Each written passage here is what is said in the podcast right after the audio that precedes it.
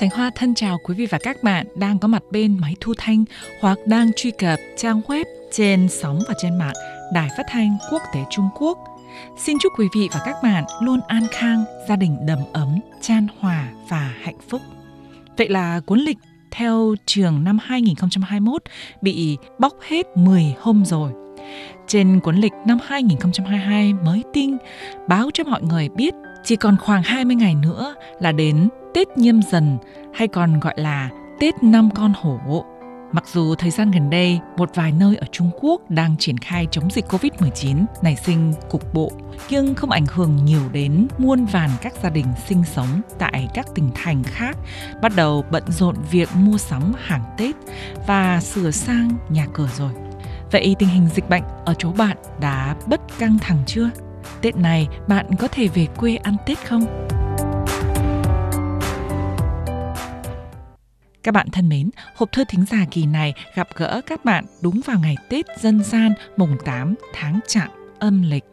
Người Trung Quốc gọi là Tết Lạp Bát là một trong những ngày Tết cổ truyền của dân tộc Hán Trung Quốc. Không hiểu trong dân gian Việt Nam có ăn Tết Lạp Bát không nhỉ? Hoan nghênh các bạn giới thiệu và chia sẻ cho Sảnh Hoa nhé. Nhân dịp Tết Lạp Bát cổ truyền, Sành Hoa xin mạn đàm với các bạn về cái tích của Tết Lạp Bát đáng được coi trọng và kế thừa nhé. Theo ghi chép từ sử sách, có thực mới vực được đạo. Vậy nên, ngay từ thời xa xưa, người dân Trung Quốc đã hết sức coi trọng nghề nông nghiệp. Mỗi vụ được mùa, mọi người cho rằng đây là cái phúc do trời đất ban cho. Cho nên, cần tổ chức các hoạt động nghi lễ long trọng để tạ ơn trời, gọi là lạp tế. Mọi người nấu cháo bằng kê mới, rồi cùng ăn chung với nhau. Ca múa nhạc vang lên chung vui ngày Tết, tương truyền rằng sau khi Phật giáo truyền vào Trung Quốc, trước khi Đức Phật Thích Ca Mâu Ni thành đạo, thầy đã phải tu khổ hạnh nơi rừng sâu núi thẳm. Thầy đói gầy đến nỗi chỉ còn mỗi da bọc xương. Lúc đó có một cô gái chăn cừu thấy vậy, nàng liền lấy một ít ngũ cốc chọn với hoa quả đồng nội dùng nước suối trong suốt nấu cháo cho thầy ăn lại sức. Sau khi sức khỏe thầy hồi phục, thầy lại ngồi dưới gốc cây bồ đề, trầm tư suy ngẫm. Đến đúng mùng 8 tháng chạm nông lịch thì thành đạo. Để kỷ niệm sự kiện này, các tín đồ Phật giáo liền lấy gạo và các loại đỗ khác màu nấu cháo để cúng dâng cho Phật. Thế nên mọi người liền gọi thứ cháo ngũ cốc này là cháo lạp bát. Người Trung Quốc có phong tục tập quán ăn cháo lạp bát vào mùng 8 tháng chạm âm lịch đã có hơn ngàn năm lịch sử. Lúc đó, mỗi độ đến mùng 8 tháng chạm hàng năm, bất kể là trong cung đình, quan phủ hay trong các chùa chiền, đều phải nấu cháo lạp bát. Trong dân gian, nhà nào nhà nấy đều nấu cháo lạp bát cúng bái tổ tiên. Mọi người trong gia đình đều sum họp cùng ăn bát cháo lạp bát nóng hổi vào ngày đung giá rét hoặc mút vào bát đêm biếu cho người thân và bạn bè. Đến các triều đại nhà Minh và nhà Thanh, kính thần cúng Phật được thay thế cho việc cúng tế tổ tiên, ăn mừng thu hoạch và đuổi dịch bệnh, trừ thiên tai. Mọi người lấy những việc này làm chủ đề chính của lễ hội Lạp Bát. Trong lễ hội Lạp Bát, chủ yếu là nấu cháo ngũ cốc, có nhiều loại đỗ, tặng quà cho nhau, cùng nhau thưởng thức cháo Lạp Bát. Mọi người tổ chức lễ ăn mừng mùa màng bội thu. Đồng thời, cũng từ đó, rất nhiều người lấy ngày mùng 8 tháng chạm âm lịch, tức Tết Lạp Bát làm lễ khai trương cho lễ hội mùa xuân. Dù nhau đi mua sắm cho Tết Xuân cổ truyền. Thế là bầu không khí Tết Xuân ngày càng đậm đà, đa sắc. Sinh Hoa xin giới thiệu thêm với quý vị và các bạn về cháo lạp bát cổ truyền nhé. Chủng loại cháo lạp bát rất phong phú.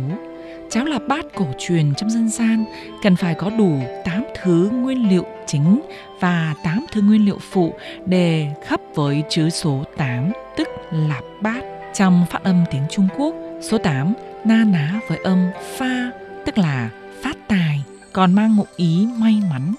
Nguyên liệu chính là các loại đỗ màu như đỗ đỏ, đỗ xanh, đỗ đũa, đỗ cô ve, đỗ Hà Lan, đỗ ván và các loại đỗ khác. Các loại gạo như gạo kê, gạo tẻ, kê nếp, gạo cẩm, gạo nếp, cao lương vân vân.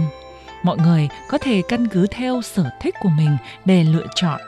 Tết lạp bát, ngoài nấu cháo lạp bát, trong dân gian ở miền Bắc Trung Quốc còn có thói quen ngâm tỏi lạp bát.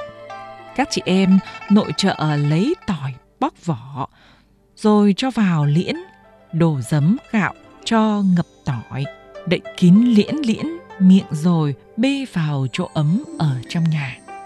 Đến đêm giao thừa, chủ nhà mút tỏi lạp bát ra ăn với sùi cảo. Tỏi sau khi ngâm có màu xanh biếc, trông như cẩm thạch. Ngâm trong giấm gạo có màu đỏ sẫm, trông rất đẹp mắt, vị chua chua hay cay, càng thăng thêm hương vị ẩm thực của mâm cỗ giao thừa đoàn viên. Riêng ở Bắc Kinh, người dân trong các ngõ hẻm coi trọng Tết Lạp Bát mùng 8 tháng chạp nông lịch hơn cả. Nhiều người dân Bắc Kinh tranh thủ đi Ung Hỏa Cung, tức một ngôi chùa và tu viện thuộc Phật giáo Tây Tạng nằm ở gần phố Quốc Tử Giám phía đông thành Bắc Kinh. Xếp hàng nhận bát cháo lạp bát từ tay hòa thượng. Mọi người quan niệm rằng ăn cháo lạp bát từ tay hòa thượng ban cho sẽ gặp nhiều may mắn, gia đình an khang. Còn các nhà nông thì cho rằng Tết Lạp Bát ăn cháo Lạp Bát thì năm tới ngũ cốc được mùa, mùa màng bội thu. Các bạn thân mến, năm cũ nông lịch sắp qua, xuân nhâm dần đã không còn bao xa. Trong năm qua, Sành Hoa và các bạn đồng nghiệp hàng ngày bận rộn với các công việc truyền thông, phục vụ đông đảo thính giả và cư dân mạng. Trong giây phút sắp khép lại kỳ hộp thư đặc biệt đúng dịp Tết là Bát cổ truyền, Sành Hoa xin chia sẻ với quý vị và các bạn một số câu lời hay ý đẹp về đạo đức nhân sinh. Mong sao chúng ta trở thành những người bạn tốt, luôn động viên lẫn nhau trên dòng đời. Đi suốt dòng đời, tôi không xuất sắc, nhưng tôi lương thiện không giả dối. Tôi ăn ngay, nói thẳng, làm gì cũng thông thoáng cởi mở. Tôi không thông minh, nhưng hẳn là tôi không ngờ nghịch. Nhiều việc tôi đều hiểu, chỉ có điều tôi không muốn nói ra. Tôi không thích mưu tính hại nhau, cũng không chịu bị ý toan tính, càng không ư giả dối. Tôi mến con người chân thật, không moi móc, dèm pha, không sắp tâm tính kế, mà nên đối xử chân thành với nhau. Các bạn thân mến, chương trình Hộp thư thính giả kỳ này xin khép lại tại đây. Sánh Hoa cảm ơn sự quan tâm theo dõi của quý vị và các bạn. Thân ái chào các bạn.